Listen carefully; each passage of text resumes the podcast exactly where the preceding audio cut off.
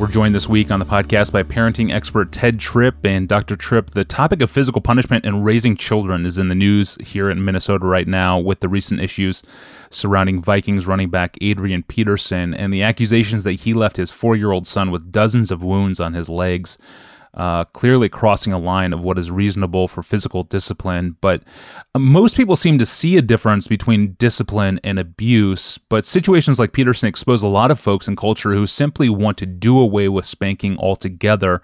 If there's a chance it can be done wrong, let's not do it at all. So, speak to this biblically. Uh, what's the purpose of reasonable physical discipline in raising children, the rod, as the Bible calls it? And maybe share with us your own story as a young parent and how you came to embrace this practice rather reluctantly. Well, I yeah, I think you know spanking is a very very unpopular topic. I often laugh about this. Uh, I've been teaching on this. First time I ever taught a series uh, and and talked about spanking was in 1976. Uh, I've talked about it then more times than I can remember. I'm losing the battle because fewer and fewer Christian people are willing to embrace it. So. Uh, uh, but you know, it's it's a hard thing for us in our culture. But you know, uh, um, I know my personal story is I, I came of age in the '60s and in the uh, uh, late '60s. I got married in 1968. I had a son in '69. I was had very much imbibed. Uh, while I was a Christian, I had still very much imbibed the the thoughts of the age. You know, uh, be a free spirit and all that kind of stuff and uh, so I wasn't going to do anything to curb my my young son, uh, who was born in 1969. Uh, by the early 70s, we were in trouble. I mean, this kid was wild and unruly, and we we we heard teaching from the Word of God that talked about uh, spanking and took us through the passages in in Proverbs, and we were very compelled by those passages. And I remember wrestling with this, Tony, wrestling with the fact that I did not want to spank my children. I didn't. Want, everything within me, my whole uh, political and social philosophy of life, was completely contrary to what I could see God was calling me to do, and I was brought, you know. Uh, I don't want to say kicking and screaming, but I was brought reluctantly to embrace what God had called me to do, and and try to sort out how do I do this in ways that are gracious and appropriate and not destructive. Now, you know, that son's now 45 years old. I, I cannot imagine what his life would be, or our lives with our other two children would have been if we had never gotten a hold of this biblical truth. So I, I think one of the reasons why I'm an advocate of spanking is I'm persuaded it's what God calls us to do, and it's a matter of faith and obedience for me. But I think you know uh, what's the purpose of it. I think you know spanking, especially with little children, and I think that spanking is most effective with younger children. Uh, spanking uh, gets their attention. It gives weight to your words. Uh, it humbles them.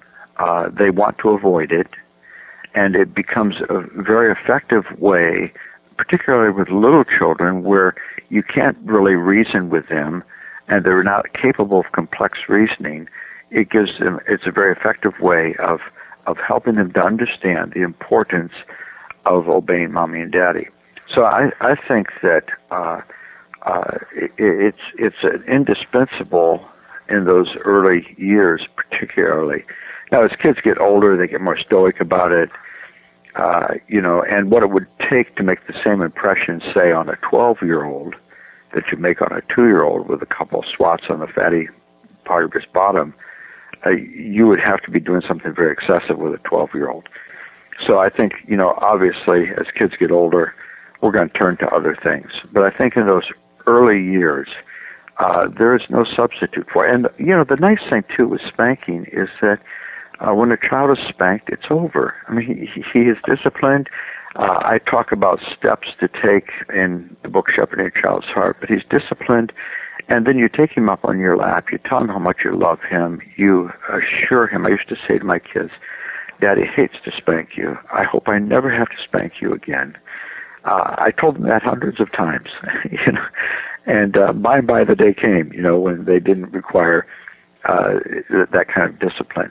But I think the uh, uh, the the nice thing with spanking is that boy, you're done. You restore the child. You hug him. You you pray with him. It's over. He's not in the doghouse. You don't have to ask yourself if you do something fun later in the day. Should we bring him along? After all, he was bad this morning. No, that that was that was done. It's, it's been cared for. It's behind us. We're moving on, and I think it it is just uh, such a a much more um, freeing way to interact with kids and have uh, be able to put the discipline behind you and move on uh, than other methods of discipline like timeout that requires time or uh, sitting on the chair or you know and no one can talk to you when you're on the chair and that kind of stuff. I think it that that in my mind is much more destructive uh, than a gracious, timely, appropriate use of uh, of physical discipline with little kids. I was blessed to have been raised in a home where I did get disciplined as a kid for defiant behavior, at least a few times. And my kids love hearing stories of when dad got spanked as a kid. And I find that whenever there's a lack of attention in family worship, I know I can just weave in one of those spanking stories into whatever we're talking about. Even if I've told the story 10,000 times, I know it will arrest their attention. Well, you know, it's interesting. Our kids, uh, uh, uh, all three of our kids, well, only two of them have children, but all three of our kids were spanked, and uh, I, I have nine grandchildren. They've all been spanked, and uh, they're happy children. My my children are not abusive parents, uh, so it's uh, it does really bear good fruit for kids.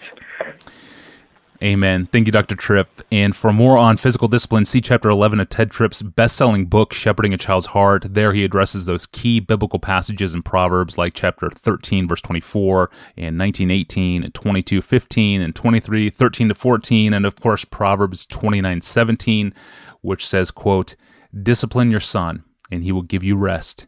He will give delight to your heart, end quote. That is a sweet word. But speaking of discipline, what are the greatest hurdles for parents who refuse to use physical discipline? We'll talk about that tomorrow. I'm your host, Tony Reinke. Thanks for listening to the Ask Pastor John podcast.